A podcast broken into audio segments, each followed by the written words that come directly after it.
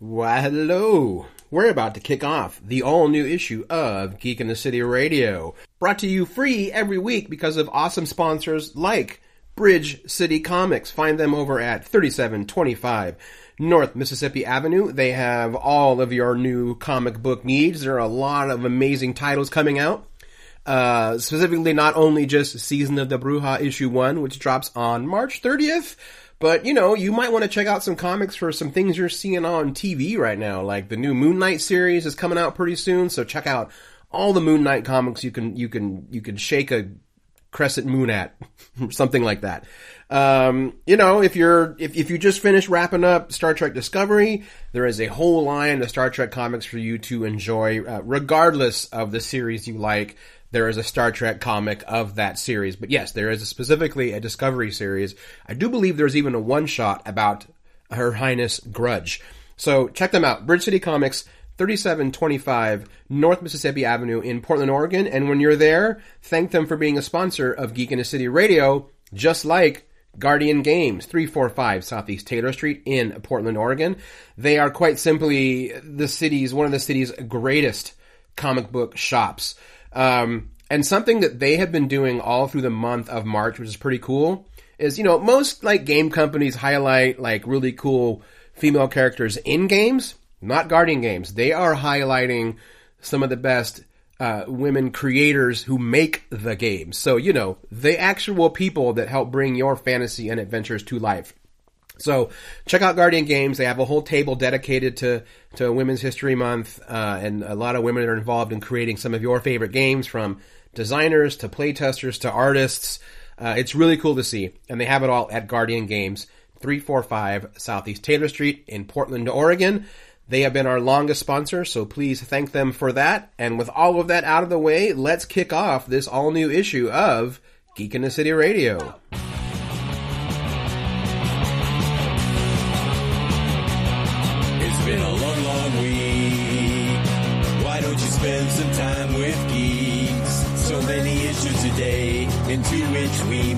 Delve. We're gonna talk about the stuff that makes you scream and shout. Hit the red alert. We're going warp factor 12. Thanks for pressing play. Now we're gonna save the day. All right.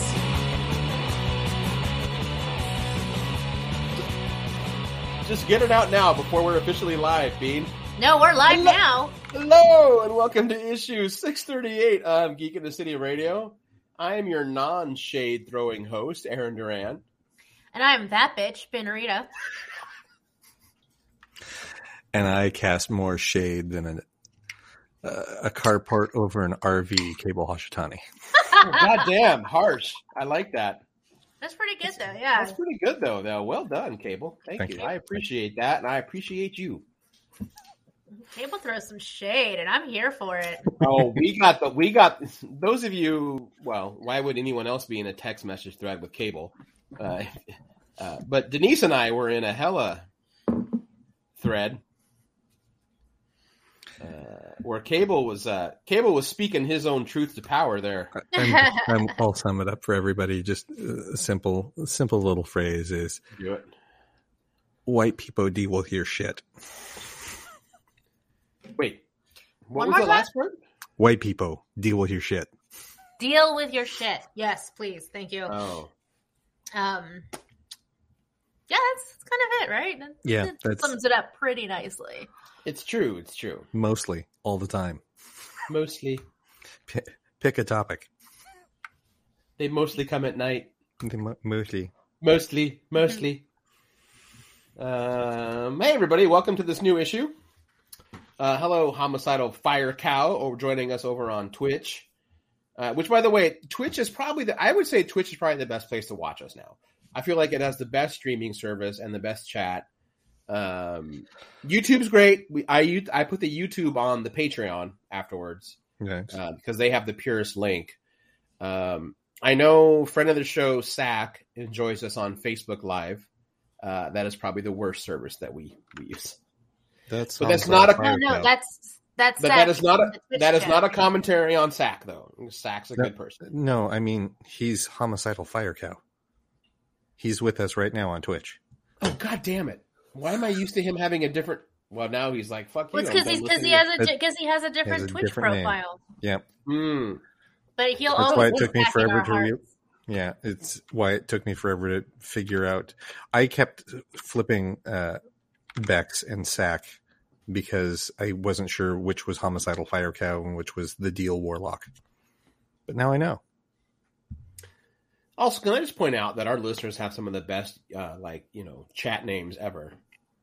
Very, very um, specifically Yeah. Yeah, like deep references.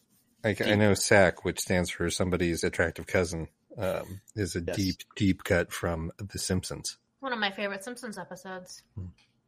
Yeah. So what are we talking about tonight?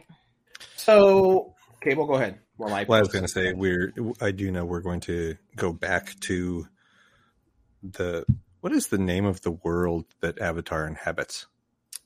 you know Does what? it I have don't a know. name? No, it's just the the Fire Nation, the Water Nation, the Earth Nation, and the the Air Nation. Yeah, but does the world have? I don't think it does. If it does, uh, we're gonna get called out for it. I'm sure it does. I haven't heard it. Anyway, we're going back to that world and hanging out with Aang and Sokka and and uh, the other one's name. What's the other one's name? Katara. Katara. Katara. Thank you. Yeah. I know. It just Um, don't ask me to spell it. Uh, and then a bunch of new trailers have dropped. Um, Mhm. Like one just an hour before we went on air, I think. Well, I think it's. I think it dropped around noon today, but yeah, it was early, early today for sure. So we'll, Yeah. we'll we'll definitely have some some takes on that. And But- then I I have a I have something of a report from what I did over the weekend. I feel like we should jump with that because you were at was it BrickCon? It is called Bricks Cascade. This was Bricks the 10th. an- yep. It is Portland's own uh, Lego convention. And this is a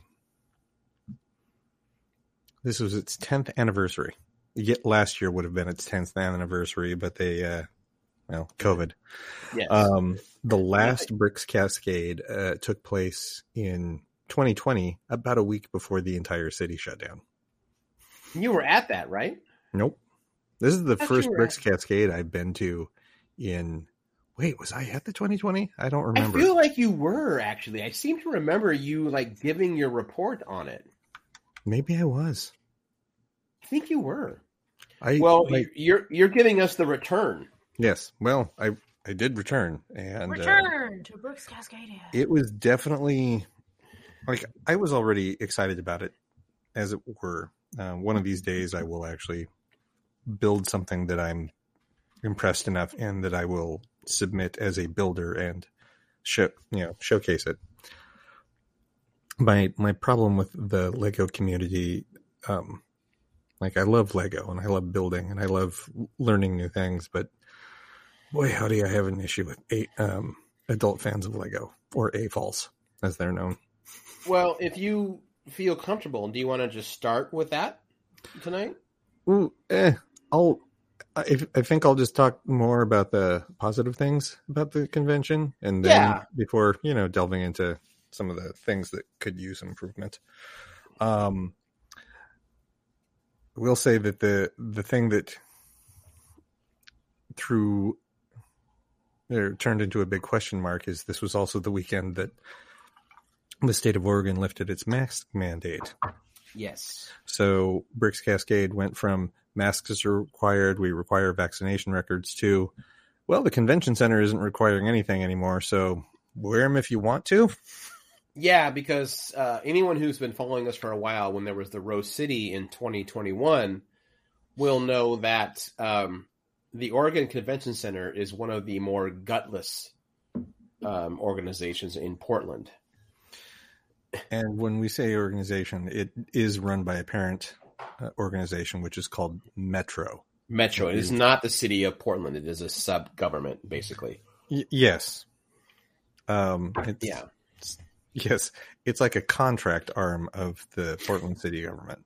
Right.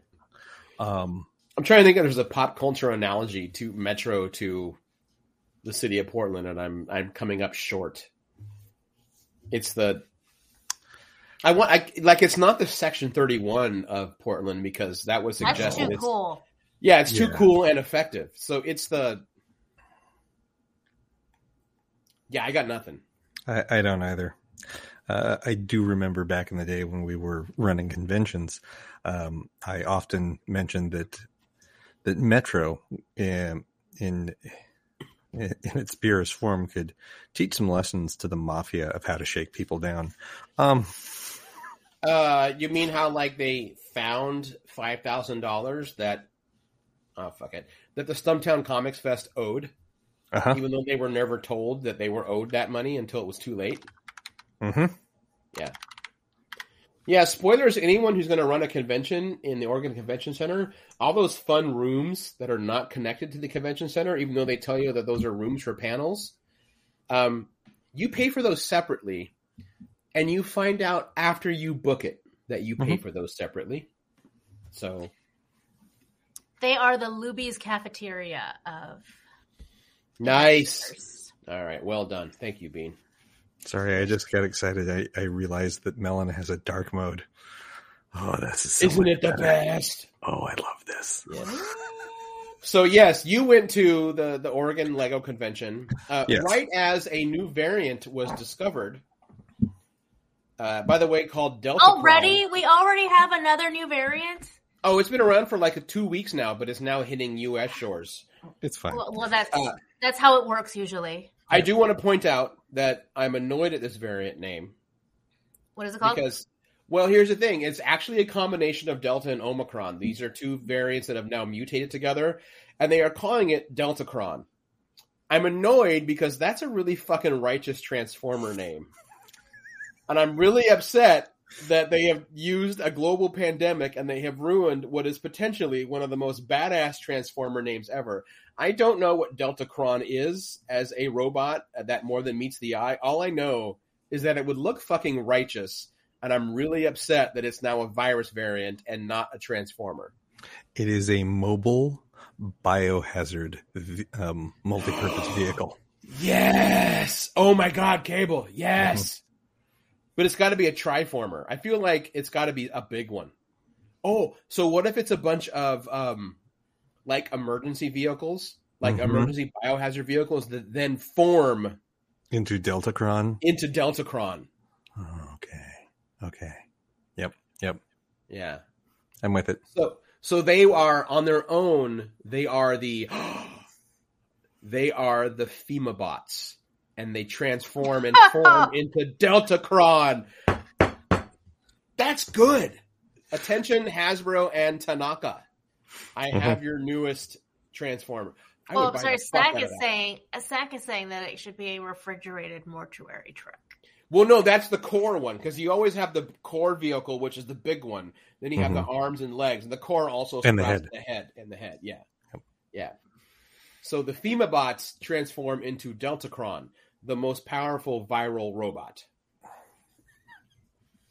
If you don't want to wait for Hasbro to make them, you can build them out of Lego yourself. There you go. Bring it back. So anyway, um, I ended up going. Uh, I I was glad that uh, both days uh, I noticed that uh, the mask to unmask was about a 60-40 ratio, so which is still better than I I, I was expecting a 30-70. Yeah, I mean you're dealing with the bridge and uh, the bridge and tunnel crowd, so yeah. Oh man, that, I that gets put in the the needs improvement column. yes. Ugh. I went to the grocery store very briefly on Saturday, and it was about 60 40 no mask. And then I did like my proper grocery. No, that's not true. Where Do did you I still go sh- on Sunday? Do you still shop at that same grocery store by your house? Yeah, the fucking Safeway on Saturday? Yeah. Well, Yeah, I, I- fucking I'm- shop there at that fucking I'm- piece of shit. Ugh, I fucking hate that place. We don't have to like Well- hide the fact that the Sa- the Safeway on Sandy is a fucking travesty. So I shop at the QFC on like Burnside and 58th, and it's like 80% masked. Like that's a granted, uh, the building right across the street from it is an elder care center, so I feel like maybe they are more, you know, uh, caring. But yeah, almost everyone in that building is still masked up. No. I love it. It's basically the last grocery store before 82nd Avenue. That's a good zombie movie title, by the way. The last grocery store before 82nd Avenue. Yeah. I, I I desperately wish to to have a different grocery store like like but everything else is farther away and it just becomes like it makes it that much more of a thing to have to deal with as it is grocery shopping is Right. Uh, It's a lot. though, not made of Lego. Sorry, we keep distracting. I, I want to jump in really quick. So, Cable, you posted a lot of photos. That Jurassic Park exhibit is fucking huge and wonderful. It is. Um, I have a public profile on Instagram. Uh, it's K Hashitani. Uh, it's one of the only places on the internet that I'm not Arashikami. Um, but yeah, if you're interested in seeing what I post, um, I've been putting it in my stories. Um, it, there's a highlights reel on my profile page. Not that I'm trying to promote my own Instagram, but if you're interested in seeing these photos, um, my my photo gallery on my phone right now, one third of it are photos I took over the past two days, and there's like seventeen hundred photos on my phone. so I took a lot of photos, and I'm slowly just kind of putting them in my stories. Um, but yeah, the first day I went, I just went by myself to kind of check everything out. The second day, I went with um, friends. Uh, I went with my friends uh, Tish and her daughters Ava and Vivian, and then met up with my friends uh, Kelsey and Lex later in the day, and kind of. I went by myself and had a nice time, kind of checking everything out and seeing where everything was that I maybe wanted to go by this or maybe go by that. I actually spent like far less than I had budgeted for the Oh. convention. I was going to say, I know that like Legos is the one time where you're like, fuck it. It it is, but I also came in with a list, and I'm like, oh, they don't have what I have, and I don't need to impulse buy things. I think the thing that I impulse bought was a T-shirt for Mm-hmm. What's ten the- bucks. What's the one Lego set that you've missed that you've been like, that you would consider, I don't care what they're asking, I want it, or does that even exist? I do still care what they ask for it. Um, however, it Is there one that they they could push, be like, it, it is like, the it is the Monster Fighters haunted house, and it's fuck, not you and I just have, you, you and I have the same one then. Yeah, and it has nothing to do. It has. It's only partially to do with the set itself. Um, friends, go look it up. It's called the Monster Fighters Haunted House. There are two haunted houses. There's the one that they just published last year, Mhm. year before, which is a fairground. It's part of their fairground ride, so it's a, a haunted house ride. Yeah, Um, it's an elevator drop. Yep. This was from the Monster Fighters line, and it is the closest thing to a modular building for one of their system sets. And it's this old creepy house full of monsters. It it looks a lot like the Addams Family house, little Addams Family, a little Monsters. Little Like, Monsters. it- Yeah, It, it manages to kind of capture both. Um, because it was the one that wasn't in regular stores. I think it was only online and at Lego Yep. stores. It wasn't in like a Target or whatever. And this was like a two hundred dollar set when that was actually a lot for a Lego set. Yeah, As strange as that sounds, like th- this was this came out when they were just starting to toe the line of like, here's a two hundred dollar set. It's like, yeah. I mean, I feel like they had the ridiculous like Star Destroyers, but that was like. Like it, it wasn't like you could just buy it. It, it was I more like it was more like a promo of like, look what we've done. The Monster Hunter set, that one, yeah, you're right. uh, I I think the most expensive set at that time was the Death Star. Which was like 400 and everyone kind of went, well, yeah, but it's the Death Star. And then people still bought it in droves. Yeah, which is the Um, set that was featured in the first um, Tom Holland Spider-Man movie. Yes, it was. Yeah. Um, but yeah, it's the haunted house. Uh, Bricks and Minifigs here in town has a used open set uh, for 450. Um, there was a mint in box one at the convention sold by you know who because it came out of their private collection. Ah, yes, I I don't know who. Angel and Michelle. Angel. Yeah. Michelle.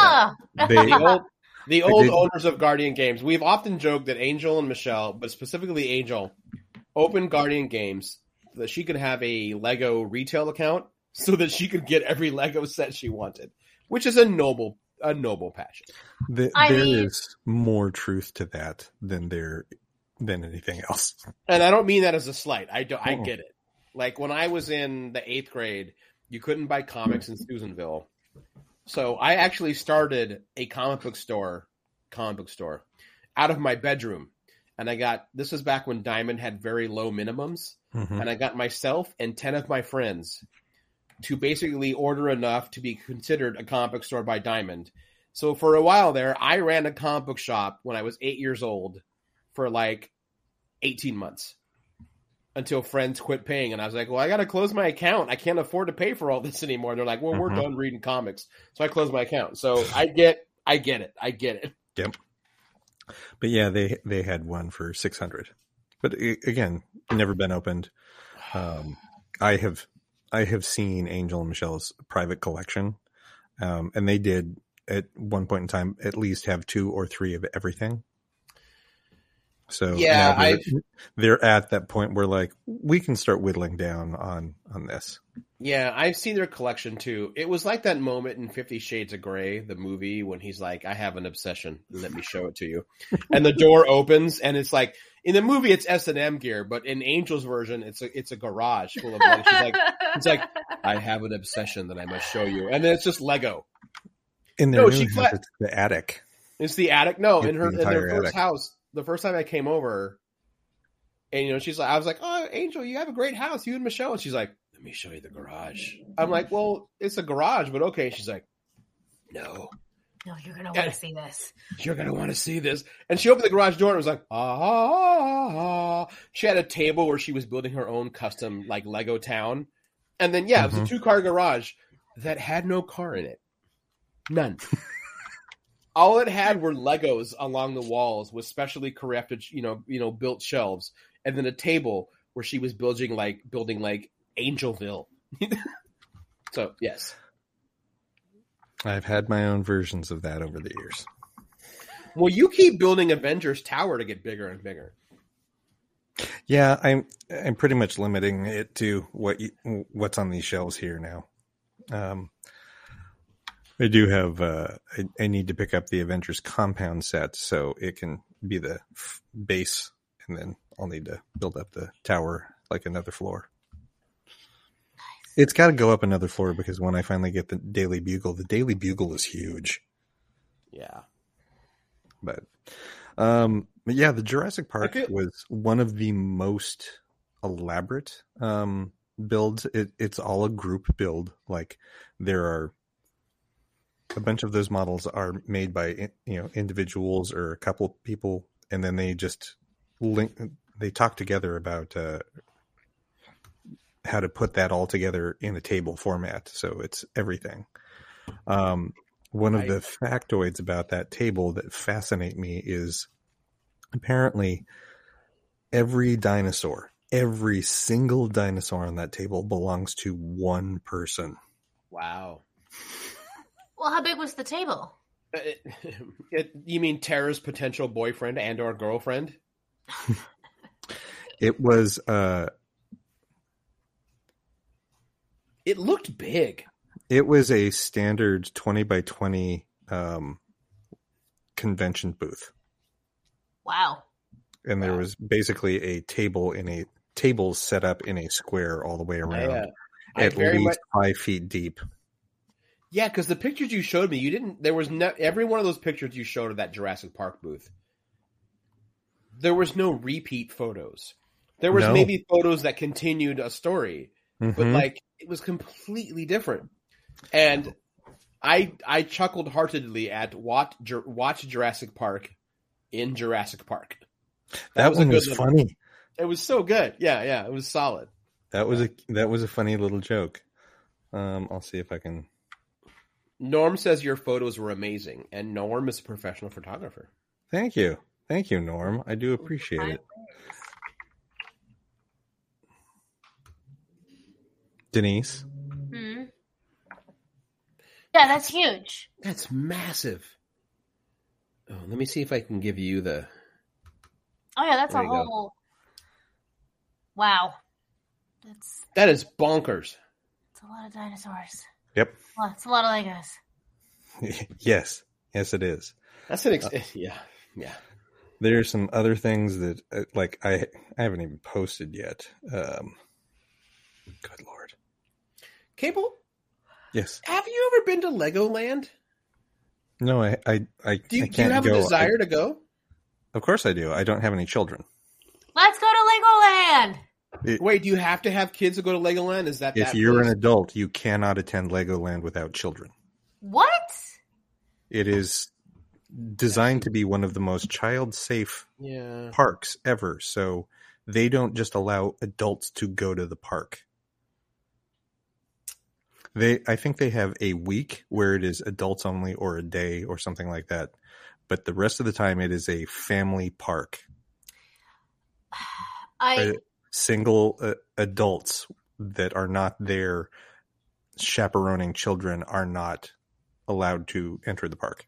look. I get Oh it. shit! Adults That's over super eighteen must be rude. must be accompanied. Uh, there are specific adult Lego nights. hmm. Okay, so here's the thing. My sister, my niece, uh, I probably won't say her name because I haven't asked my sister yet. I have a niece. You have a niece. Uh, I guarantee my my niece actually. So my niece's obsession with Lego is to own all castles. She's not connected to a specific. She like she loves all of it. My niece loves castles. So if Lego puts out a castle, she wants it. That's so fair. we can take my niece, Mhm. which means we'll probably have to take my sister, but because she loves Legos also. Anyway, Well, how we many, got to. how many what how I- many adults can one child bring in? It, there's I just looked it up on their website. There is no limit, so you can have 20 adults with one kid, long as you're all together. I'll I'll post this. Oh, yeah, that's exactly what you think it is. And What? uh, Oh, is that the down in- guy that I've watched that guy's here? videos on TikTok and you and Instagram? probably down in here, you can see the whole ballroom scene, and it's it- it's motorized. Because he runs the doom buggies through it to show. Ah, he's my hero. I love him. Sorry, I got a little excited. There's the, Mhm. there's the ballroom. Yep. Yep. Also, out of all the Disney Lego tie-ins, why the fuck haven't they done the Haunted Mansion yet? That's such a given. There's the stretching room. Is this room actually stretching? Mm. Or is your imagination? So yeah, uh, I think that uh, if I was a viewer of Lego Masters at all, I would also probably enjoyed that segment of the show and maybe hit a panel or two because they had like I think six of the contestants from Lego Masters, including the two that live here in The Portland. two local. It still is weird that you have you not watched that show at all? I haven't watched it at all. Is it for a lack of desire or just uh, you don't like reality television? Or both? Um, it's like I've gotten enough building in these days that I can probably watch it now, but at the time, I was not like everything had been put away, and I was not actively building, and I was not in the headspace to build, and watching that show would have been like um, dangling alcohol in front of an alcoholic who's trying to get sober That's fair. Aw. and I'm like, I don't, I don't need to do that to myself at all. Well- that's that's a horrible thing to do. I will say, if the time ever comes and you get in the right headspace, it, it is a charming show, and and the guess story and the stories behind the builders. Like there are builders who are like you know, like you know, father and son, or mm-hmm. you know, family members. The stories behind the builders are legit charming. Um, the ho, you know, Will Arnett is a fun host. He's really he's being Will Arnett. Um, and then there's you know, what's her name? Which Cable you and I have discussed off camera. Uh, the six foot, the six foot one Yes. Scottish woman Yes. that neither of us realized that we had a thing for until she appeared on Lego Masters, and we're like, oh, I I'm pretty sure that I already knew that I had a thing for six foot Scottish women yeah. Well, with engineering backgrounds. That Uh, that that yes. doesn't surprise me as much. yes, yes. Jen and I were watching like episode one, and she's like, "This is so fun. Will Arnett's great." I'm like, "Yes." Hmm. She's like, "What?" I'm like, "Nothing." And then she's like, "Oh, I get it." Yes, yeah. Six foot tall Irish engineering majors that now play with Lego. I'm like, mm, mm. that's a thing apparently. hmm Has just a little dom going on. she does have that. There are a few episodes where she doesn't have an undercut, but they styled her to have an undercut. Denise is like, "Fuck this, I'm out." These, like I, these, I'm I'm I'll, I'll come back in five minutes. It'll these, be done. these gross, horny men. She's not wrong. She's not wrong.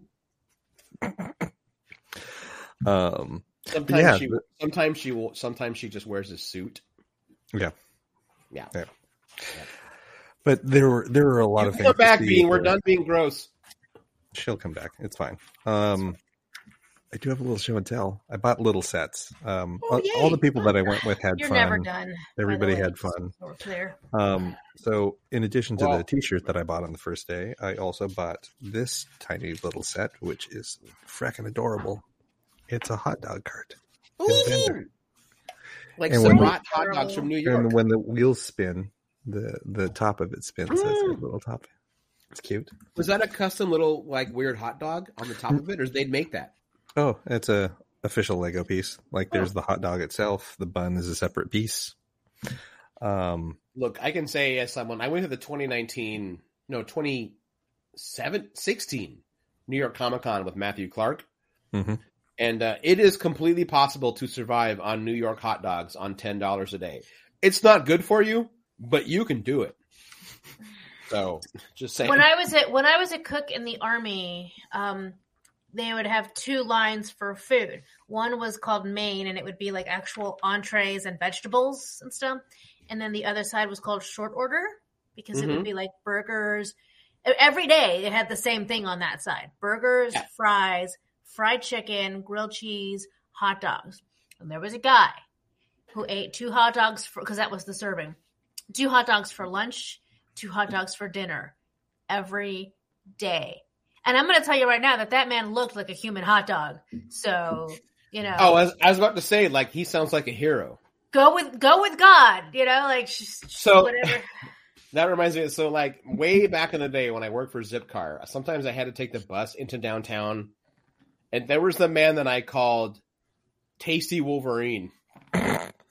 there was a dude who used to get on the bus on like like Belmont and whatever, and he clearly loved corn dogs because he would come on the on the bus with three corn dogs coming out of his fingers like he was Wolverine, and he go han han han han. He would just eat them down, but he'd come on the bus like he was fucking Weapon X with as like hot like corn dogs as his Wolverine claws. And I was like, C. I don't, I don't know who you are, but you're living your best life, sir. Mhm. Like you're the best at what you do, and what you do is delicious. Someone pinged. Here's some additional figs that I picked up. These are from the collectible minis line. It's Ooh, a pea pod. ooh, gee. Oh, Peapod. Well, Yep, someone in a little raccoon suit. Yep. Mm-hmm. And then, ah, then I for uh, named figures I picked up a General Mayhem from the Lego Movie Two, which is I didn't really get any sets from that movie when it came out, and this was one of the figures that I had always wanted because she's one she's one of my favorite characters from that, and they were with Aaron. I Um, really wanted that set that she with her, her ship. Oh It was, yeah, uh, it was like it looked like a like a gyroscope. Now I have to like go off of memory, so I'm fucked. But from what I recall, it was kind of like a big round. Mhm. Yeah, and it, I, I feel like it was gyroscopic. Al- almost. It had that feel to it. Right. Uh, yeah, I wanted that set. Captain I Marvel dropped the ball. slash Shazam, not that Billy Batson. Why is he wearing a hood? Because he wears a hood now in the comics. He wears his hood up. Cool. Um, and then a Sandman. huh. Focus here. A little. Yeah, I think you have to like hold still for a second to let Yeah, it. it's got a neat uh, rock base to it. Like this little weird instead rocky base. Mm-hmm. Because he's just spiraling sand. And then I stopped by Brick's cat. Uh, Brick's, sorry, Citizen Brick. See if you can see that. Yes. Citizen Brick. These are little stands they make. Citizen Brick is a third party um, Lego compatible company. Bought a bunch of heads from them. As well So you can never these- have enough heads. you can't. As well well as those stands. Uh, Citizen Brick, unpaid, unpromote uh, promotion going on here. Um, they make Lego compatible toys, and all of their they use ABS plastic. Um, they do injection molding and they do pad printing. So it's very very high quality stuff that's compatible with all of your Legos. Wait, what's pad printing? Pad, uh, um, I don't remember if pad printing, if pad is a an acronym, but it's essentially this, like you've got the ink in a design. He- Irma, you have this the, the ink in the design on a plate here, and then you have this spongy um, Stamp. stamp, yeah, that comes down and squishes onto the ink, and then squishes that onto it forms to the the plastic, especially when you're trying to do it on a round, tiny round face. hmm Um, Oh, and I, I'm actually very familiar with this process. It's Yeah. uh, it's similar to um, how you do nail stamping, mm, and it's mhm. also it's also done for pottery, See if I can uh, and that fixed. actually makes perfect sense for for stamping on little faces. That's cool looking. So yeah, that, that's that's why they're so high quality. Is that little dude with a little balaclava on? Mm-hmm.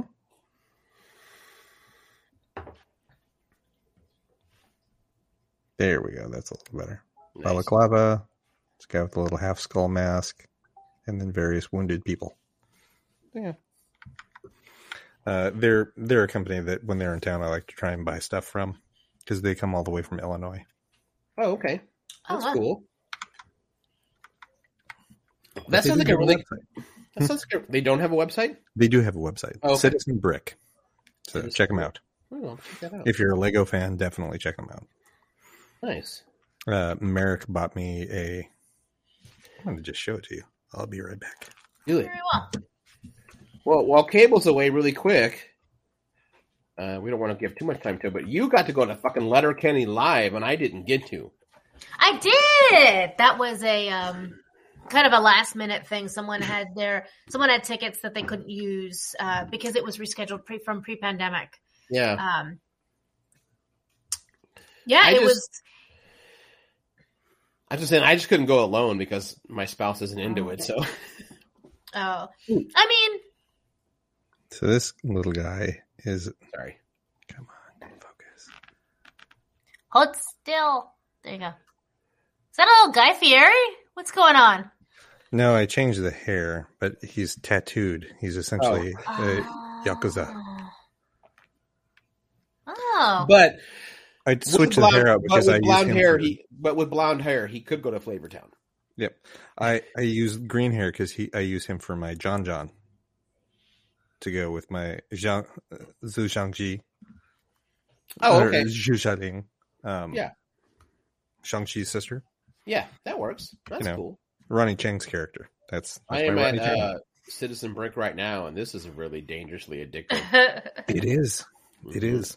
But yeah, that's where Merrick uh, uh, got that for me last year for my birthday because she's like, "Ooh, this is really cool." Cool. Yeah. That's pretty fun.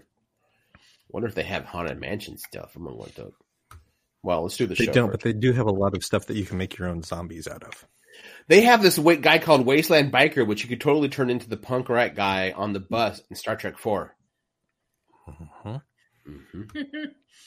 Which is the director Screw you! Which is the director? Of- well, no, of uh, the- of- of the last haunted uh, mansion movie, the Muppet Haunted Mansion movie. Muppet Haunted Mansion. Muppets Haunted Mansion. Mansion. He's also a producer who's still Mhm. been involved in the Star Trek for a long. Yeah, no, it's a, it's a Mhm. good story. Kirk something. Forgetting Speaking of Kirk, they just cast uh, Kirk for season two of Strange New Worlds. Oh, there is going to be a Kirk.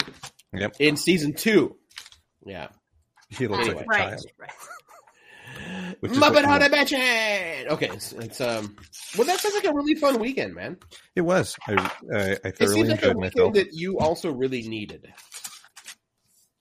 Yes. Yeah. Um, I, I will say, you know, um, post, we're not post pandemic. We're still, I- Post acting like we care about the pandemic. I mean, we are we are realistically, if things, if people are smart, we're a year away from it being an endemic. COVID is not going to go away. no. Not at this rate. Well, not at COVID, this point. well, COVID's going to become like the flu. There will be the flu shot and the COVID shot. It will become an endemic, not a pandemic. Right. pandemic. No, I we understand. And Because, like, humans, there- if there was ever an opportunity for it to only be a you know you know single run series pandemic, Yeah. that, win- that window was gone a long time ago.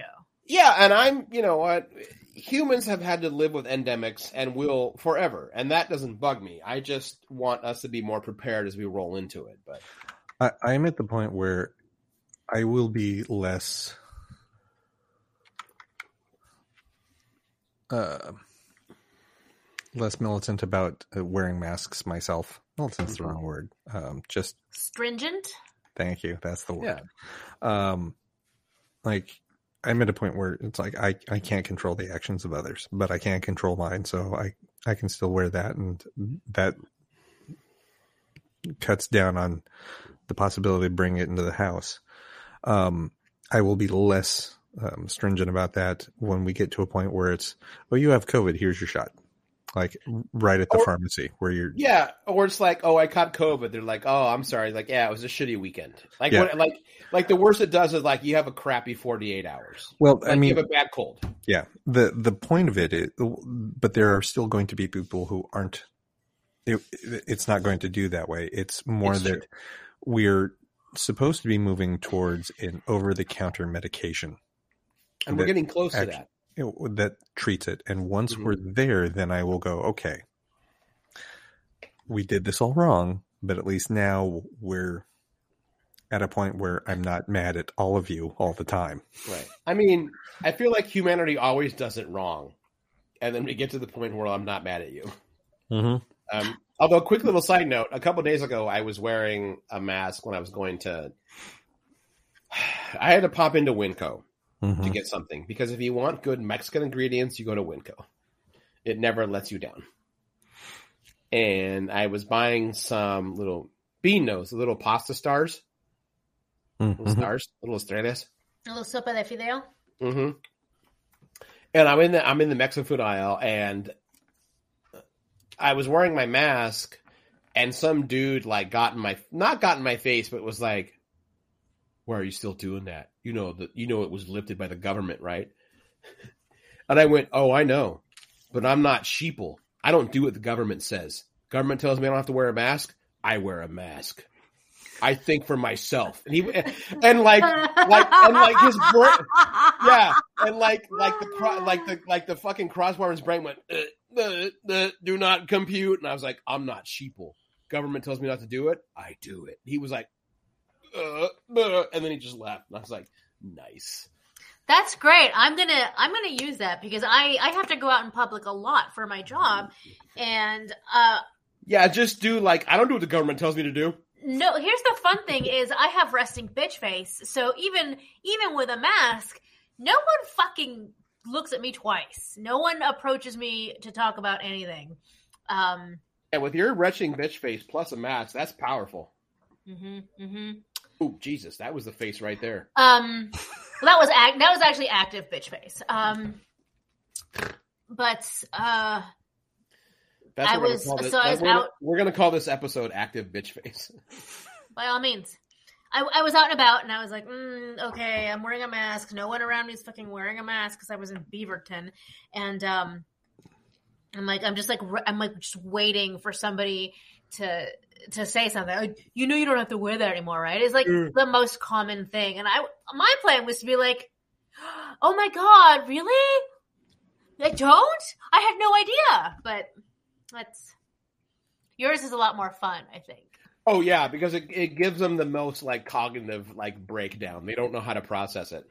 Yeah, telling them that you're not a sheeple and you don't listen to what the government says to do. It's wonderful. You two have so much more fun and interesting reactions. I've just I I have been at fuck off for so long that that's exactly where I go to anyway. No, I love fucking with them. I mean, part of it is I know how they I know how they think because I did Mhm. like four years of paranormal radio. I know how that group thinks, Mhm. so I know exactly. I know they're soft targets. Well, and again, for me, They're I never actually targets. have those interactions, so it's always just hypothetical in my mind. Sure. Yeah, no, I I know where to stab them in their Alex Joneses. Well, go ahead. uh, Merrick texted me while we were talking and said you can liken the Lego printing to nail stamp art. So she said exactly what you did, Bean. yep. That is that Because- is one of the that is on the uh, the short list of things that uh, Merrick and I geek out about is is uh, nails, DIY nail stuff, uh, plants.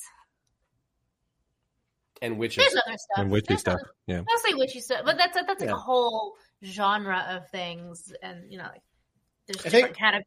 I, Within I like that that was also Mer- an example of listen to women. that. Merrick and I. Cable, you don't even need to say anything. I've got you. Yeah. I think the main thing that Merrick and I correspond over is dark beers. Vinyl. And then yeah, and then also dark vinyl. I feel like dark is what's always, you know. Mhm. Every once in a while she'll post fashion stuff and I was like, I wish they made that for guys. I would wear that.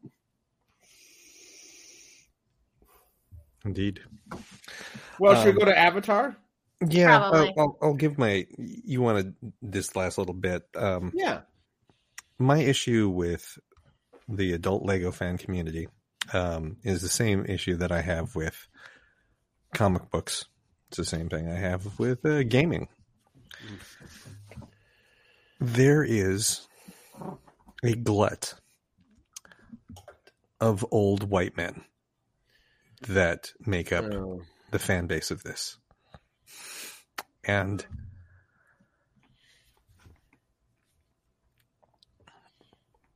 in all of these things, I always see it's like th- one of the major stumbling blocks to getting into that was not a p- intended pun to getting into Lego is they are expensive.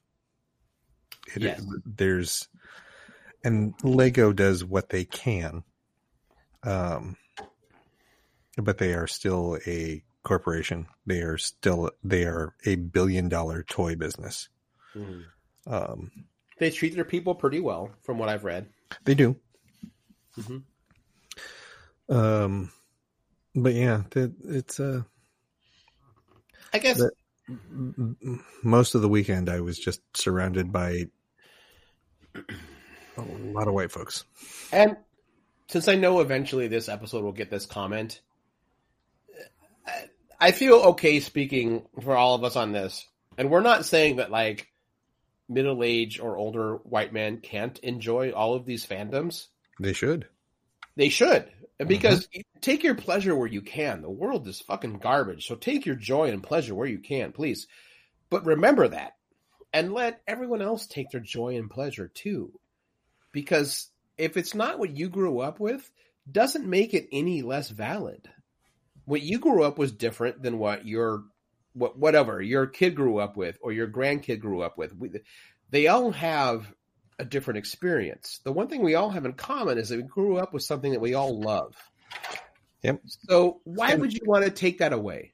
and I will definitely give credit to like I had interactions with folks at the table who were 50, 60 year old white guys with that have been collecting Lego for years. And it didn't matter who came up to the table. They talked to everyone and anyone and said, this is how you do this. This is how you do that. You've like, look for this, build this. Like they were just overjoyed to share it with everybody. And Yeah. if that's the majority, great. I don't think it is because Yeah. they've proven that before. sure. Um, but but they there are people that are in the uh, in the fandom that really do want to bring more people in. My my favorite people that I run into are comics are uh, interesting enough are like older white guys who have been there since the 50s. And by that I mean they have stories to tell and they want to share them so badly. So so so like white dudes who grew up in the 50s and 60s who have these wonderful memories of comics giving them their expression, their place and their place to find their heroes and and their and their stories. But they don't want to hinder themselves. They still read all the modern books because they know that comic characters evolve. So when like a 12-year-old is is is talking about their favorite whatever Batman story, a dude in his 60s says, "I read that too. Let me tell you where that was pulled from." And then references a book from the fucking 50s and says, and doesn't say like you don't know what you're talking about. It says like here is the foundation, here's the inspiration. Let's find where it came from. Like that's that's the beauty of fandom that should be celebrated. Mhm. Um, of generations connecting through what was, what is, and what will be one day. So that that's always going to be my my dream of fandom. Um, which is probably a little Pollyanna of me, which we've established I am the Pollyanna of the group. That's fine. an extremely like sweet and precious uh, perception of like of, of like what it could be and what But it, that's I'm what sure I- it sometimes is. But that's I'm what I work so Fuck hard you, to old man! Your time is over. Go to your grave quietly and leave us to it. I'll go to my grave, but I just want you to know what came We're- before. We're Whatever. not talking about you though as the problem here. And I granted I am the Pollyanna one of this show, and I've come to deal with that. But I'm never going to stop. That that's how fandom endures. All right, whatever. Fuck it. I'm an asshole. Yep. Speaking of fandoms, Speaking of assholes, also no, that's actually apt for this That's apt. of Before get- Avatar. by full disclosure, I only got to watch the first two episodes. I this in full disclosure, I'm not going to be able to commit to a whole lot until about the middle of April because I am in full season of the Bruja promo, which feels like the like the most aggro of like humble brags, but it's a fact. That's what I'm doing right now. Mhm. Uh, fine. I did see a post from like I don't remember what magazine it was, but a pretty established kind of geekdom magazine that was that is also doing apparently like a, a deep dive into Avatar. Mm-hmm. And this article was for the last 50 years, what was it? Uh, Avatar is but the latest example of a show Ten that is years. try- 10 years that is trying to show the world that America is the fire kingdom without beating it over the head. And I went, oh, okie dokie. Uh, I Go. I didn't see any write up about that, but I think Cable shared with us that that sc- it was like a screenshot of an actual interview with one of the creators who was like, "We thought we were being pretty obvious about it, but uh, That's what I'm referencing then. I apologize, being Yeah. getting it wrong. Go ahead. That is what I'm referencing. Well, And now, and now I have to try to remember. It's like he's like, we've been we've been doing this for ten years now, and we we thought it was pretty obvious that, but uh, Americans America's- still don't yeah. realize that that they are the Fire Nation, Yeah. and that is in direct correlation to the Iraq War. Uh oh, Zach shared it with me at one point, and I was like. I'm a little bit embarrassed that I didn't pick up on that. Because Zach is all things. uh, he says that maybe it was a Saturday Evening Post. I really can't remember. I'm sure Well, it's actually not hard to figure out. But do we want to talk about that right now, or do we want to Yeah. talk about the episodes? What do we? Where do we want to start? Let's let's talk about the episodes. Yeah. Before we get into further into commentary about what this show is and isn't an analogy of. Smart. Yeah. Um, so the next block of episodes that we have is episodes 13, 14, 15, and 16. Um, the first episode, or episode 13 is called The Blue Spirit. This is the episode that takes place directly after the storm, where we have learned both the backstory of Aang when he was told he was the Avatar and how his life changed right before he ended up in the uh, block of ice and we get the backstory as to how um, Zuko was came to be banished and apparently scarred. Uh, in that it was his own father, the Right. the the Fire Lord, Yeah. Fire Lord Ozai, I think it's his name. Yeah. Also, Dick. So the Blue Spirit is an episode where Super dick. He is. Where um, a general that we met before, what is this dickhead's name? Uh, the, the general, uh, Zhao. yes, Um, Mhm. He goes from being um, Commander Zhao to Admiral Zhao. He's like given a field promotion, and he takes that immediately and goes and manages to capture Aang. Um, and this is he captures Aang while Aang is in the midst of trying to get uh, herbal remedies for Sokka and Katara who are sick with a cold. Right. Um, so they're completely out of it, have no idea what's going on. Uh, Aang is taken prisoner. It looks like there's no hope for him. He is suddenly freed by a mysterious warrior in a blue mask, um, whose fighting skills are amazing. The two of them run circles around the Fire Nation, uh, the Admiral Zhao's um, army, They- and manage to escape. Right. At which point, um, that's when Aang discovers that his uh, rescuer, who is now unconscious, is Zuko. Uh, so Admiral Zhao's guys are the Yu Yan, and they're a uh, like some like super highly skilled archer dudes. And the Mhm, reason that they're uh, that Zhao is fighting with this other guy is because Zhao wants them to go find the Avatar and. Yeah. The argument is that like that's a that's a fucking side project that's really not a priority. Boom! In comes the field promotion, and then he's like, "Bitch, I do what I want," and, And uh, and is- now he and gets this to is- take these guys. Yeah, and this is also the episode that begins to hint at Zuko's redemption, which I feel like is going to come one day. For sure, for sure, because Yeah. in, in the previous But I arc, feel like this, this lays the groundwork. Well, no, the the groundwork is is is learning that he he actually used to be a little bit more soft, and his father literally beat him out, beat Yeah, and yeah. burned it out of him before Oh, yeah. exiling him. Yeah, because And his so father's a piece of shit. So he's trying to be hard now because he thinks that's what he needs to do to to get back on his dad's good side.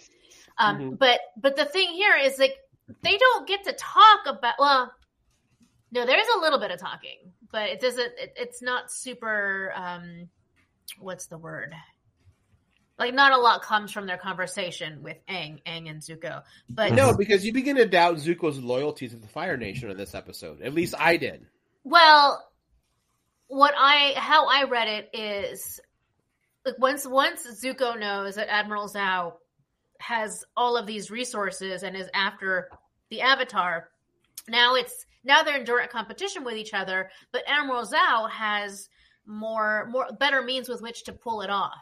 And Mhm. so what I'm seeing is like, look, if if I'm not going to win the capturing the Avatar, no one's going to get it. And so it's it's Yeah. it's not about betraying the Fire Nation right now yet today in this instance. It's mm. that like this is his thing to do, and no one else is going to do it. No one else is going to beat him to this punch.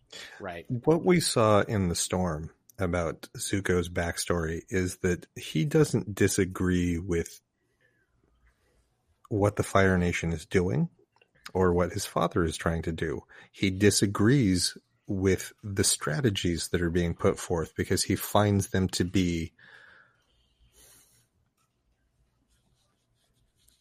stupid for the lack of a better word. That's that's what got him in trouble in the first place. Is he Right. sat and listened to military generals make bad decisions uh, that would cost more lives, and he pointed that out, and and that's what's gotten him in trouble. Um, so he has a different viewpoint on human life than his father does, and didn't know it until that point. Um, so it, he definitely, I think that there's a part of him at this point that, that Zuko is like, this is the only way I can get back, and I have to get back because I eventually have to be the Fire Lord, and I I'm going to be the one that making these decisions, and that's the only way I can change what's going on. Right.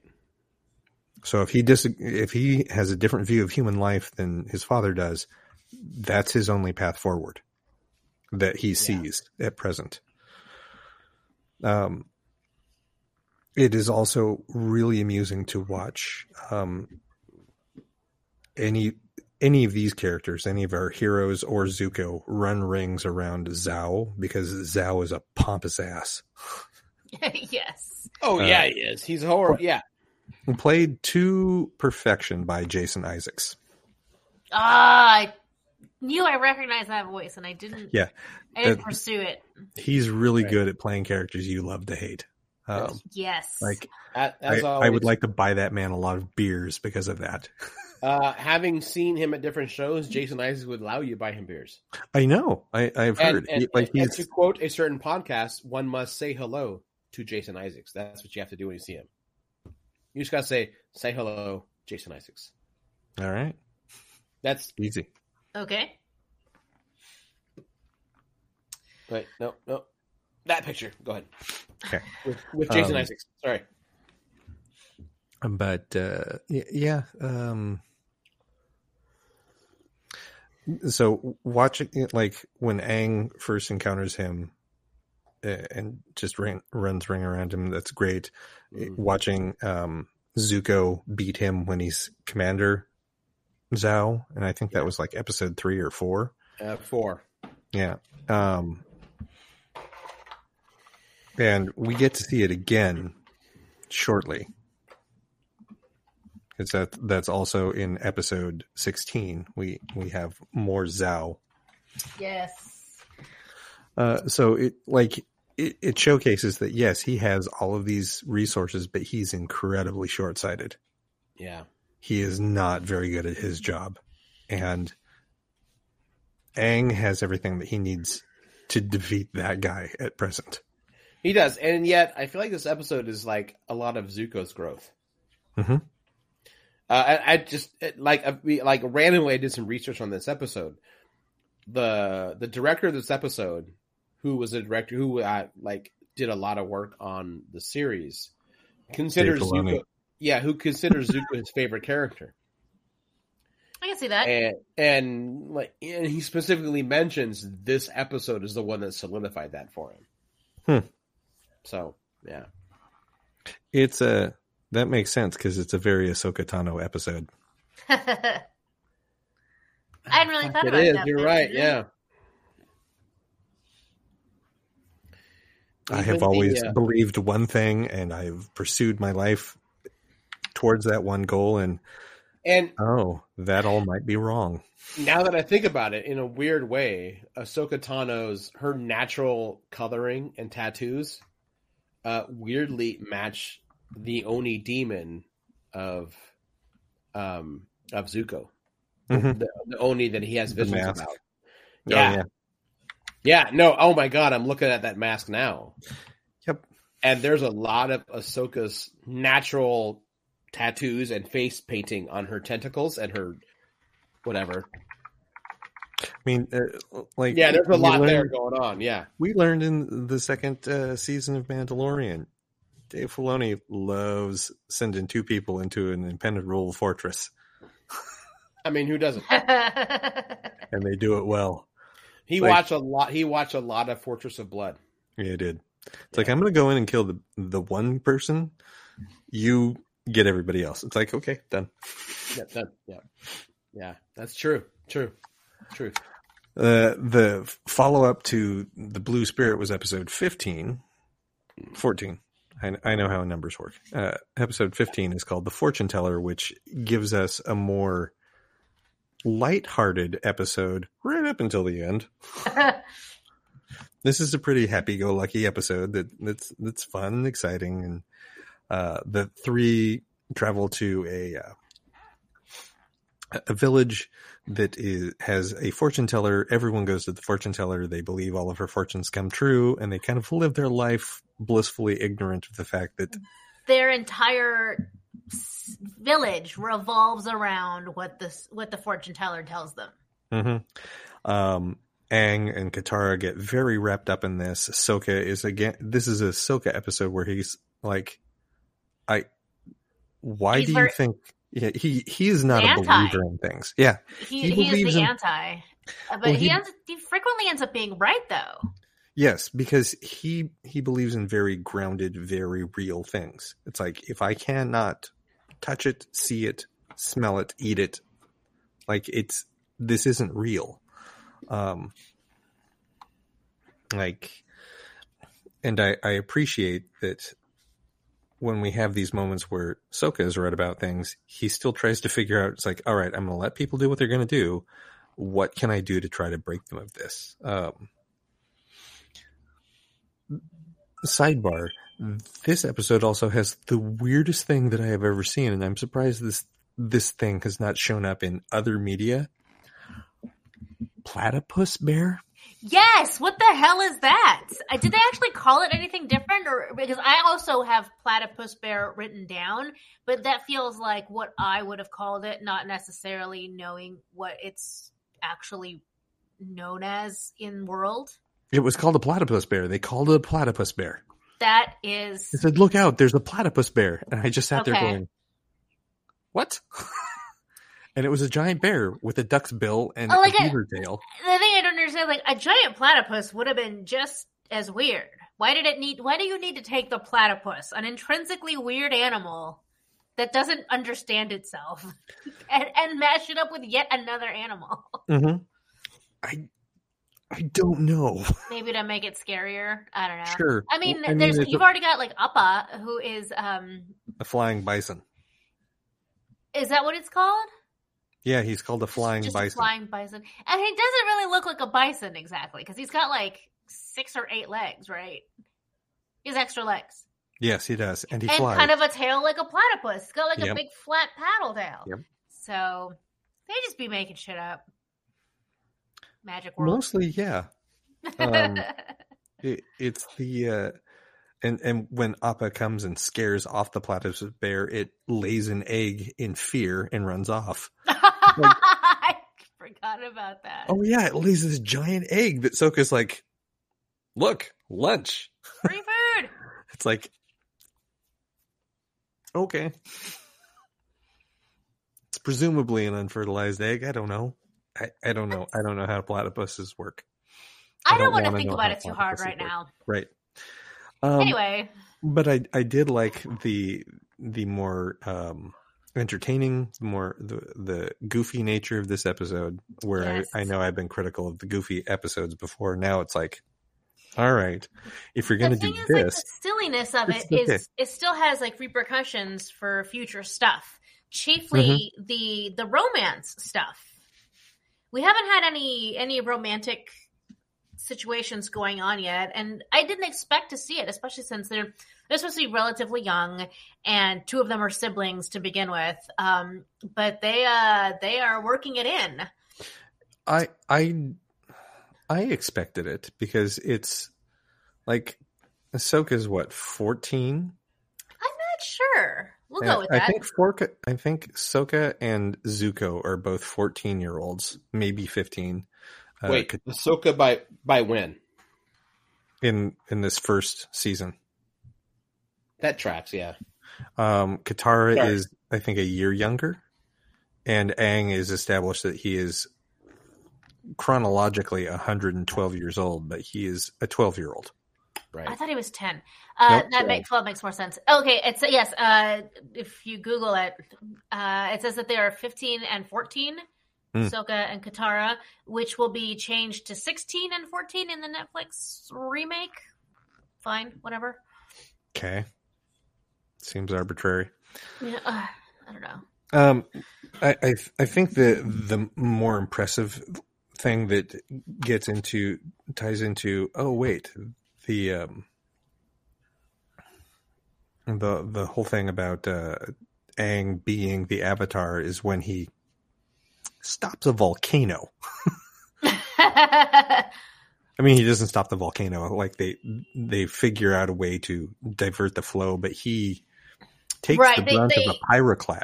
Pyro- they do a bunch of mitigating uh, to protect the village itself, but it's not enough. And so he's just like shoving lava with, Mhm. with force here and there.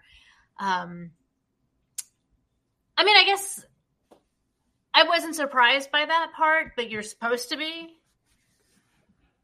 Yeah, it, like I, I think it's because we at face, took at face value. It's like, yeah, this is a this kid is already super powerful. Right, he's the Clearly. avatar. Yeah. Uh, but it is sort of the uh, sort of like the the takeaway of this episode because uh, Sokka and Katara are there watching it, and Sokka actually makes it a point to be like, "Oh yeah, sometimes I forget," because he acts like a little goofy child that Aang is actually a very powerful bender. Mm-hmm. Um, and that is a trigger for Katara from from the fortune that she got from the fortune teller. Mm-hmm. And so that's that's another seed that's been planted uh simultaneously there. Like, oh yeah, remember this guy's actually very powerful. He's not just a he's not just a little baby. He's just not a goofy kid. Yeah. Um and also, hey Katara, check this kid out. what up? Um, I I feel like that there have been seeds of that coming from episode one. Like they they have shown that Aang has a certain level of embarrassment that he gets around Yeah. Katara that he does not get around everyone else. Right. But she's never really noticed him before. Not like that. That's because she her focus is trying to figure out water bending, not boys. Right. Uh, Boys, well- she's already figured out they're dumb. Well, you say that, but like the half of this episode is Katara being told a romantic fortune and then being hyper focused on knowing more about that. A- and yet an episode later that doesn't matter anymore it's almost like she has some sort of condition where she hyper focuses on something until the next thing comes along and then she hyper focuses on that Rude. so rude. Cable I'm Wait, leaving. wait a minute. Are you saying that she maybe has some ADHD issues that are then manifested on this show as Hyper Pixie Dream Girl? How dare you? How dare you call out Denise like that? maybe i Did, also, did you just say Hyper Pixie Dream. Girl? Yes. i I wasn't mean that that specifically is that targeting is Denise. that is canonically how ADHD manifests with women in pop culture. I'm not saying it's fair. That is how it is manifested. You are actually not a hyper pixie dream girl at all. at all. I don't really know how to respond to that. You are Moving not on. that- Moving on. um did you have any Ex- other thoughts on the the uh the the fortune teller denise No, no, we we covered the the important parts. We got we got a few more to get through. So So I, I think the one that follows that, Bato of the Water Tribe, is actually it's action focused, um, but it is very important character wise. Um, Bato of the Water Tribe, uh, Soka and Katara end up finding a bunch of uh, water tribe stuff. yeah, yes, and then make it to this monastery where there is a surviving member of the Water Tribe's navy named Bato, who's a friend of uh, Sokka and Katara's father. And so they're sitting around a campfire, sharing stories, talking about one another, or talking about everything. And uh, this is the first time that Aang feels completely left out and that causes him to make some really shitty choices. Yeah, Yeah, it's. I mean, it it makes sense, but it and it this episode goes exactly the way you think it's going to go from Mhm. from the from the moment you realize Aang feels like almost left out and ignored. You kind of know exactly how things are going to play out. He's going to make a bad decision. People are going to get upset with him. Um, and sure enough, they uh, Katara and Sokka are going to basically leave Aang on his own, and they're going to go with Bato to go find their dad. For completely reasonable, like their reaction is reasonable since yes. he hid information that he received about their about father. their dad. Yes, who Because- they have never. They have this whole time. They haven't known where he is or if he's even alive. And all Mm-hmm. of a sudden, they are given a chance to reconnect. They're like, no, no, he's like he just went that way. And as soon as we know exactly where, we're gonna go catch up with him. It's it's he's like it's like tangible for the first time since since he left, and and that was years ago because Mhm. that's the whole thing is uh, like a lot of a lot of this episode is Sokka like having memories about his dad leaving and him being too young to go at the Yeah, age he that would he, have been ten at the time. right at the age at the age that he currently is now he a should have more training than he does and so then like logically assuming he he is old enough now to be participating in in the war essentially yep He Mm-hmm. like when they left the when we met them, Sokka is essentially the man of his tribe. Ah, that's true. That's true. There's no other adult men, and, he everyone else is a count. child. Yeah. He's still a 14 year old. Um, I, and I think that that's one of the things that I liked about this episode is that Aang's reactions were completely understandable for a 12 year old with limited emotional maturity.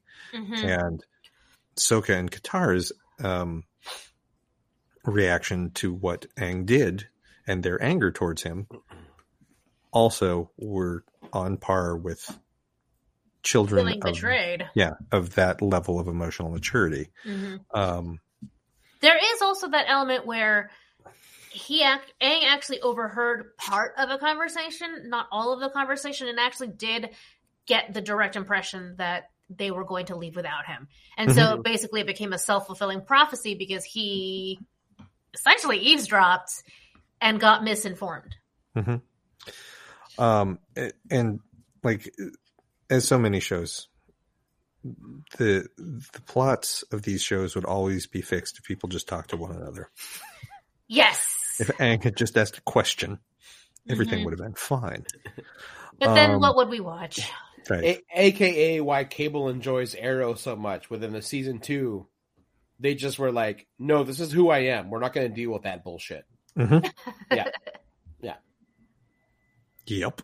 Yep. Um,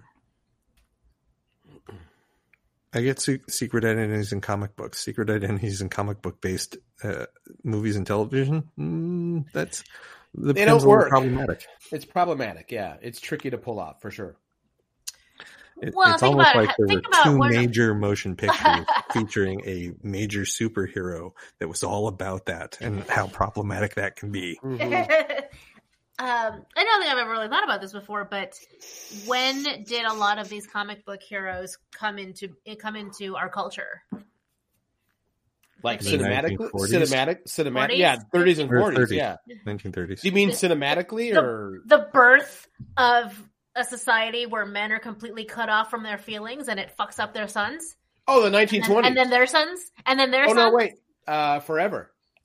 Uh, Cain and Abel. I- I- All right, we're When, when do you want to talk about where men told their sons don't have feelings? Um,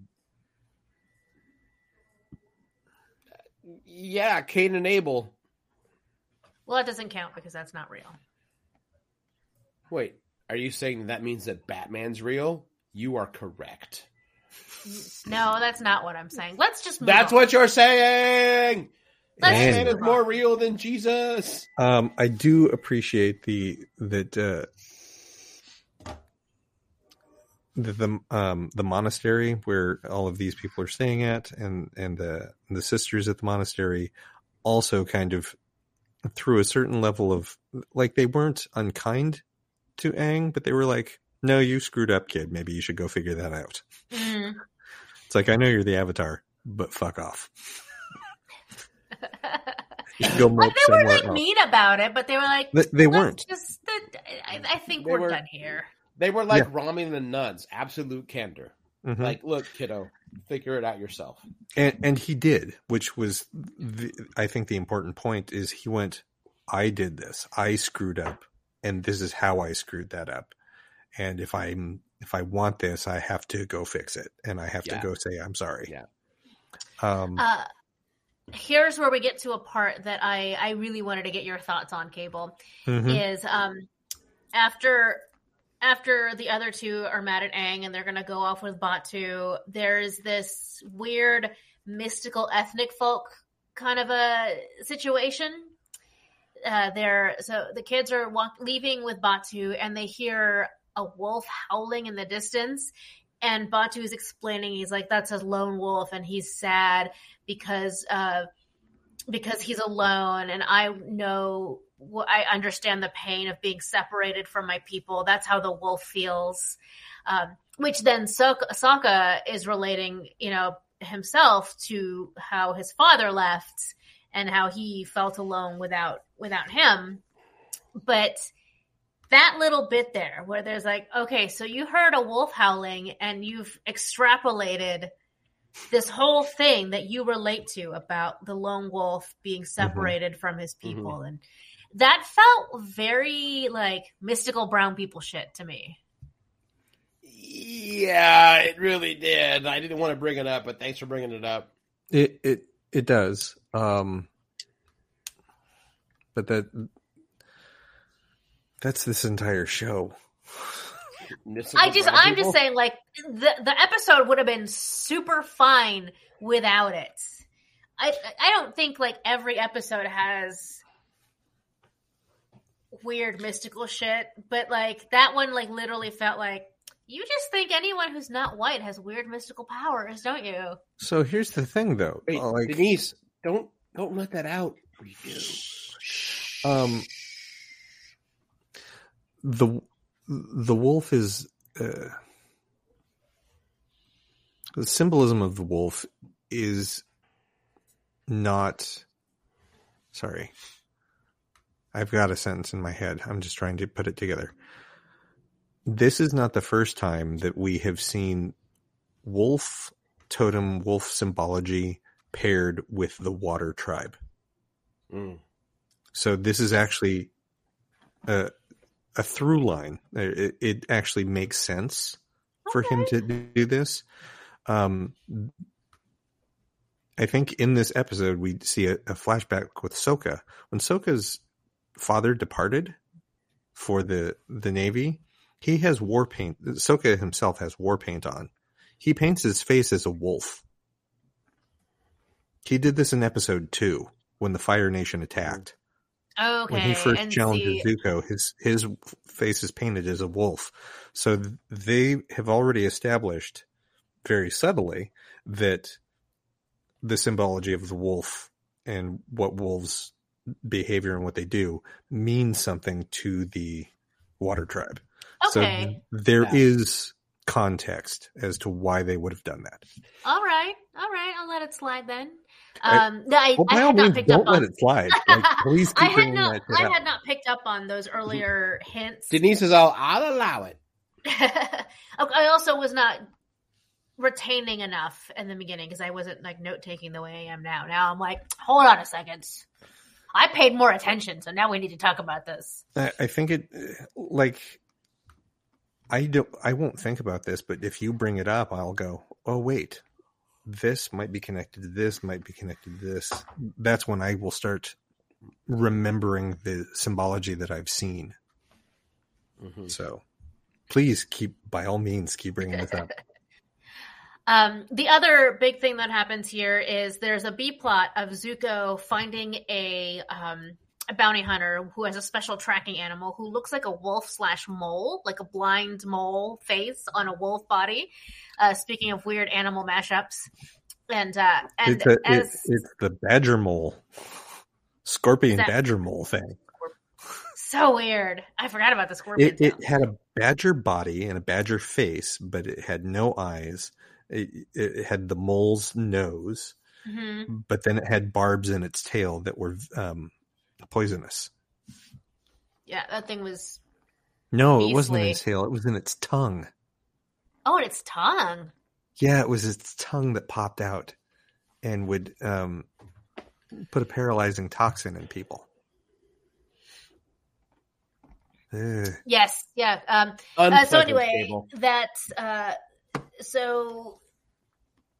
Uh, s- oh my god, Zuko and his uncle conscript this bounty hunter uh, to help them track uh, Aang, and you get to see them just plowing through the last three episodes worth of places that they've been to Mhm. uh, in in the show uh, until towards the end of this episode they catch up with Aang.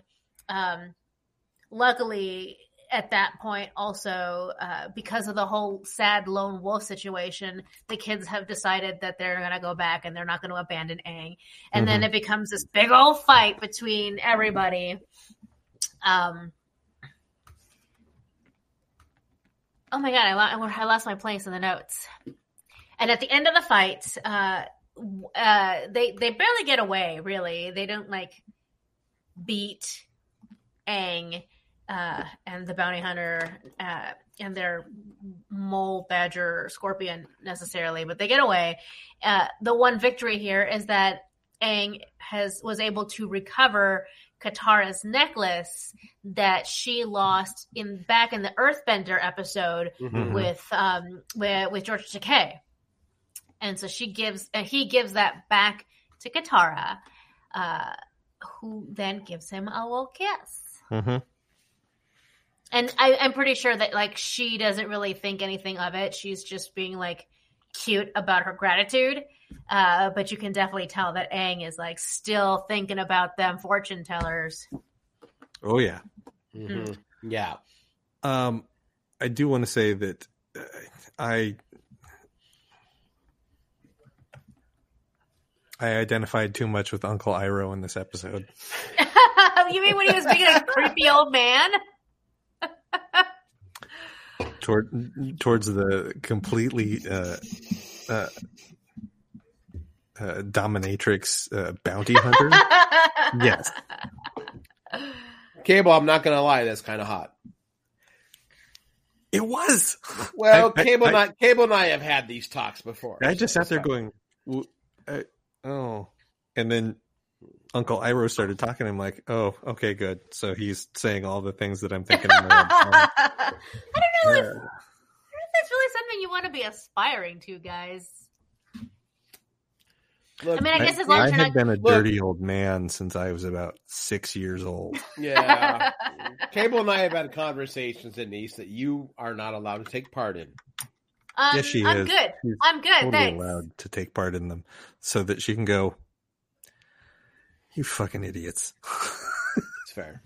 I, it's I have enough. I have enough ammunition on that on that ground.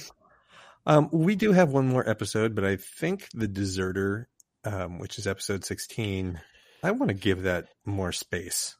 We could definitely spend a good amount of time on Should this. we one wait till episode. next week for that one? Yeah, because yeah, and that way you can kind of see this one too, because there's a lot. Because I'd like to hear. Yeah, and I'll and I'll give full disclosure. The past few weeks, it's kind of a humble brag, but my life has been nothing but promo for the last uh, season of the Bruja. I keep know. fucking calling it the last Bruja, which is the I know. old title, by the way. hmm Um, season season of the Bruja. season of the Bruja. Um, there's a lot of stuff going on. I'm doing like six interviews a week. I don't even know when they go out. I don't know. So my and I have a board bean. She's out. Um, yeah, I haven't been able to develop enough to Avatar as I wanted to because I've just been. It's just been fucking. I didn't realize it would be this relentless, and that's not a complaint. It's just been. Sure. Um, There's a this is lot. my there's a lot, and this is my first major book, so I want to give it the attention that it needs. Yes, Um, totally fair. because because this is Oh, I'll put it back on the screen here. Hold on. Because um, for the longest time, Oni only did graphic novels, and Season of the Bruja is one of the first titles in many years, and Cable will know this, knowing comics, that Oni has gone back to single issues. Um, I have learned that Season of the Bruja is kind of an experiment in getting Oni back into creator-owned titles. So there is more pressure on this book than I realized. So No pressure. um, No pressure. that's I've been putting a no. Pre- hey, let's push. Let's put pressure on the Brown book. That never happens in history. Um, no, full disclosure, Oni has been in my corner and my back. They have been like they've been kicking ass. So I don't want to. I'm not throwing shade. Actually, Oni's been fucking killing it. no, that's our uh, job. We throw shade. Yeah. Well, don't show threat at them. They've been killing it anyway. Um, that is I why I have not been able to watch a lot of uh, a lot of Avatar. I have been spending a lot of time on uh, my book, which maybe ten years from now, some other jackass podcast will do a deep dive on. Like, That'll be great. yeah. Anyway, so yeah. Um, Uh, once the book comes out, I'll be able to give more attention to Avatar. But I feel really bad that I haven't been able to give it the attention it deserves. I feel like I feel bad. just watch the next couple episodes, and we'll catch up on it next week. Okay, great. Also, Um, I think we're pretty good with the two thirds rule. As long as two thirds of us have seen, have done the homework, we can get by. Yes, Geek in the City is always endeared by the two thirds rule. Yes. Giving away Well- our trade secrets. It's that one. By the way, this is a good place to take a break. Okay. Actually, fucking a, we've been at this for almost an hour and a half. I I know it's like the, So this let's is let's let's do the trailers fast then. yeah. Um, I think the the trailers that we were excited about was of course uh, Obi Wan hmm um, And Miss and Miss Marvel. and Miss Marvel. Uh, Let's go, let's start with Obi Wan. Let's start when they came out. So, Obi Wan trailer, fucking awesome. Okay, let's go. it it seemed like it's going to be everything that it's supposed to be. I I was going to comment that uh, we watched that uh, fan film earlier. Yeah, so about a year ago, a fan made a new version of Obi Wan and Vader fighting in A New Hope, Mhm. which was way more emotionally intense than what anyone's ever saw in the movie. And it plays well with the Obi Wan trailer. Yeah, so go ahead. I disagree. Oh no! Yeah, I no, I know you like that. Uh, I, I did. I I remember watching it when it came out. I didn't care for it then, and I still don't care for it. Like it, it's, I get the interpretation that they're going for. It's just not an Yeah. interpretation that I care for. Um, I I liked it in the moments where like they literally punch each other. People are like, but they have the Force, and I'm like, it's so much more personal than just the Force. I mean, I I get where you're what you're saying. Like, no, no, no. Like they hate each other that much that like it's like it's it's No. no, holds barred, right? But um, Anakin with, Anakin hates him. Obi Wan loves Anakin. Right. his heart's you know broken. what you know what I mean. Right, yeah. But I'm I'm with Cable. I didn't need it. I'm like, well, we all, we all know that like somebody, you know, if fucking George Lucas like wrote some movies without really giving it a ton of backstory and context, and then the, for the next forty years, we've just been like cramming in as much story as possible into, you know, into this like this little corner of this universe. Um, and I mean, don't get me wrong, right, I, that's fair. I love fair. I, I love everything that we've had over the last several years. I'm not crazy about the prequels, but it's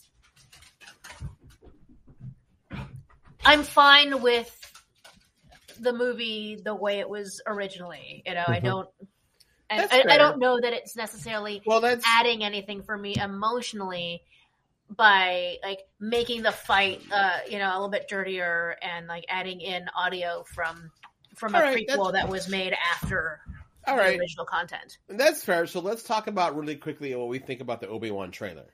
so I think the trailer uh, indicates that it promises the emotional impact that you get from this fan film.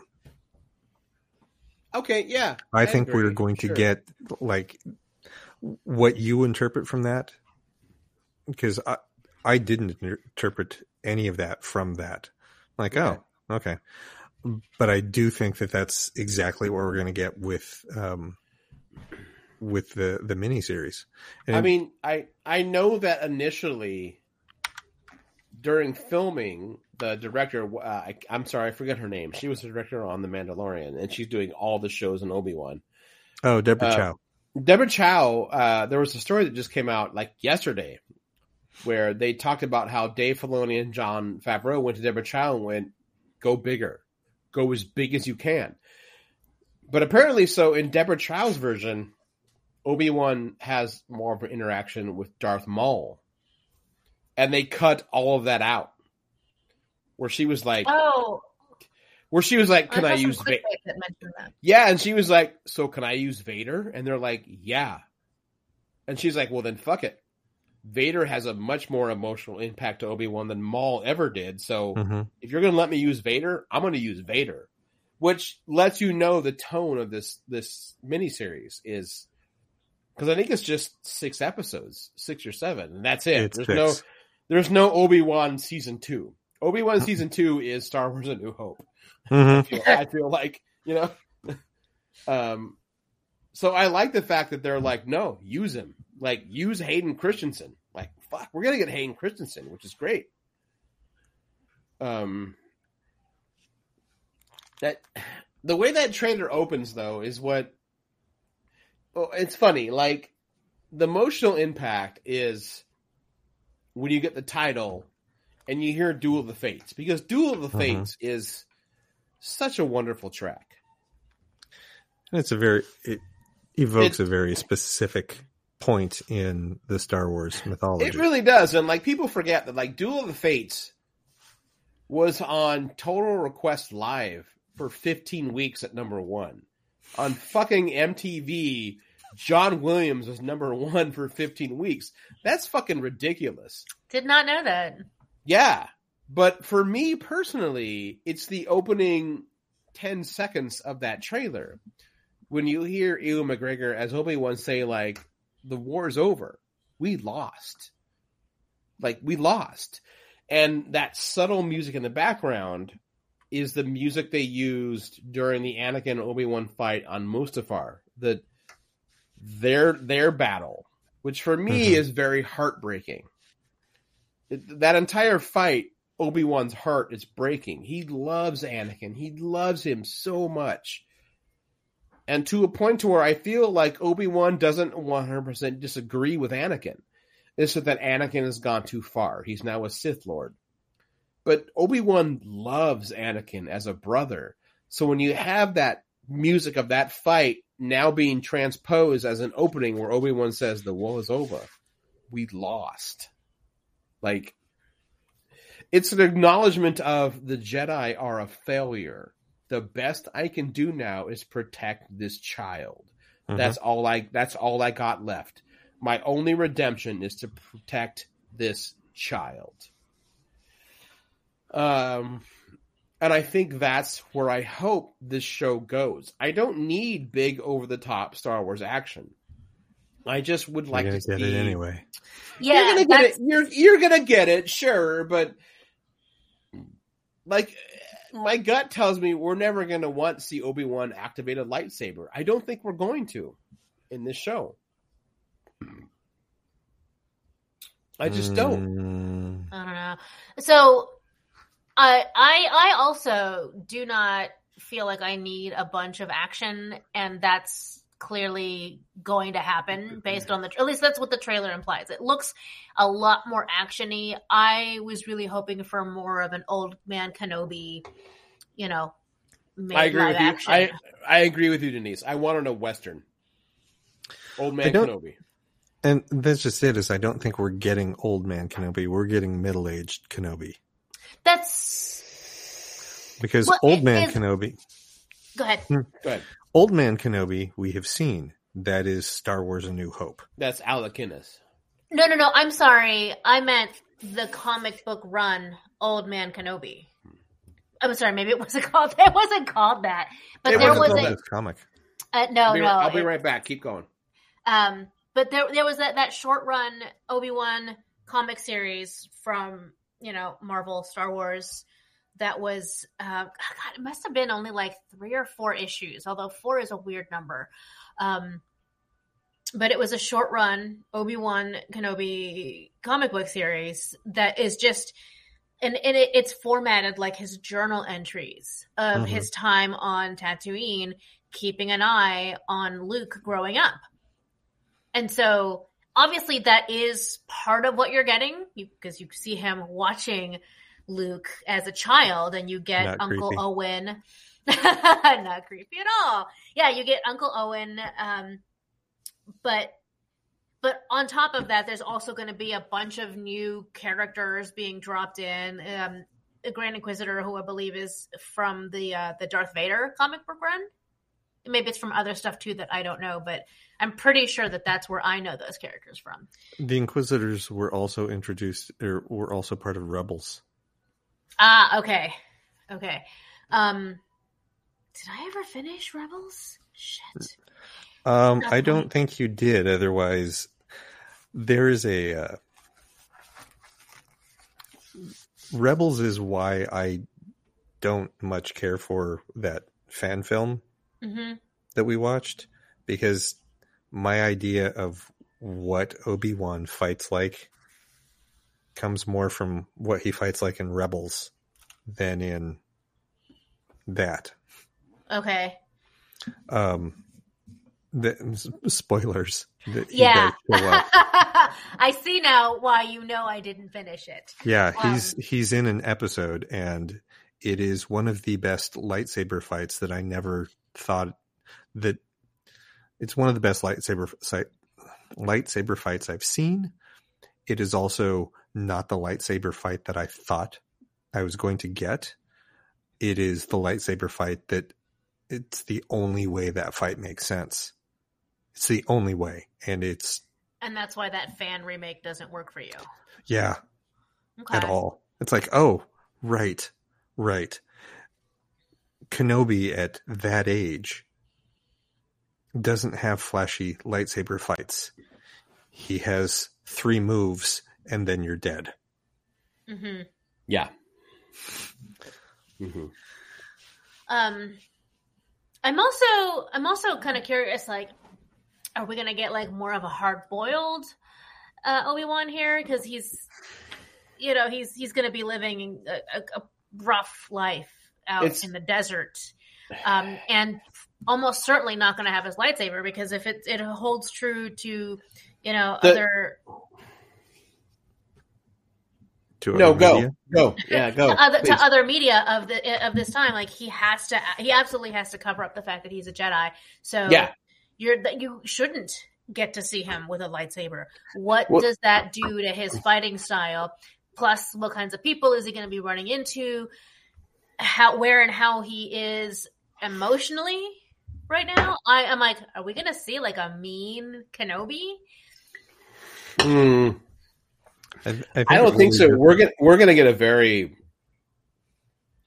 not broken, but like I think we're gonna get a Kenobi that is like I think we're gonna Kenobi that is gonna think about his master Qui Gon and be like everything Qui Gon said to me was correct, and that sucks.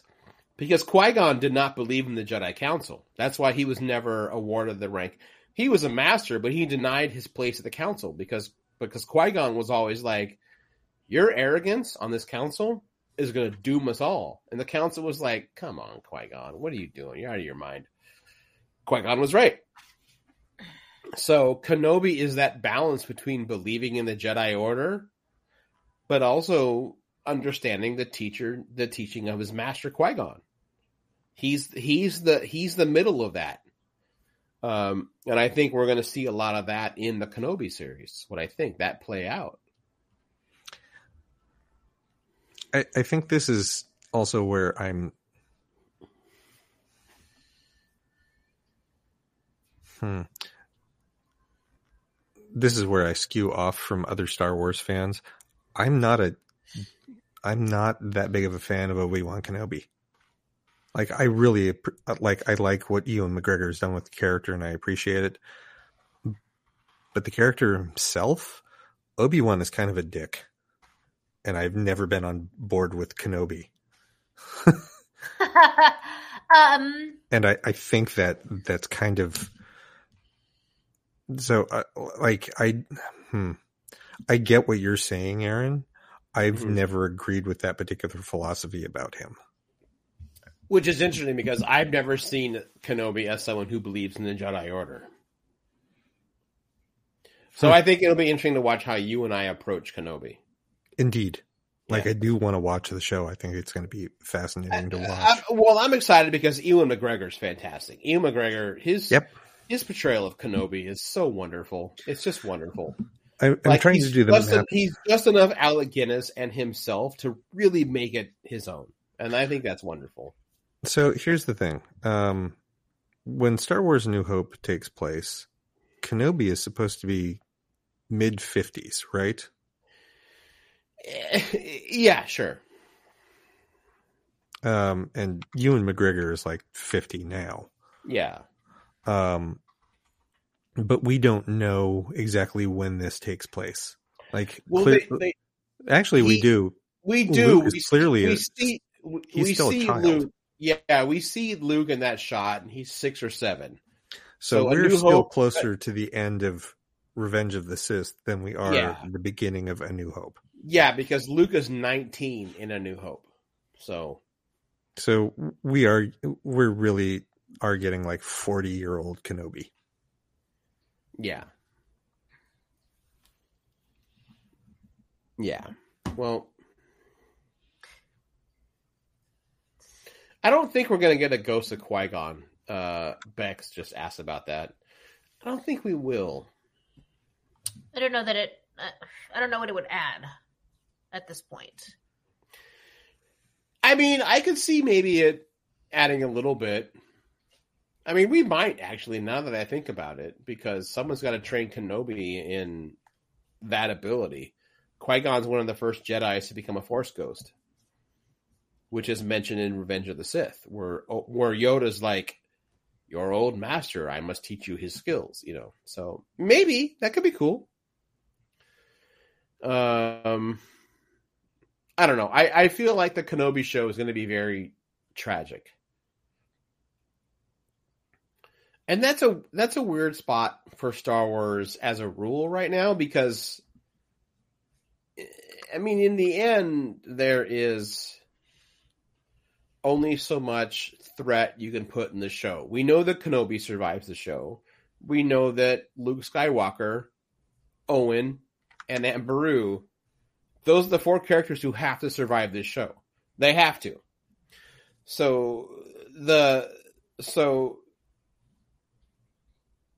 the responsibility and pressure is put on the show to create reasons for us to wonder and have an idea and believe there's a threat without those four primary characters. And that's the trick. Can you pull that off? Hmm.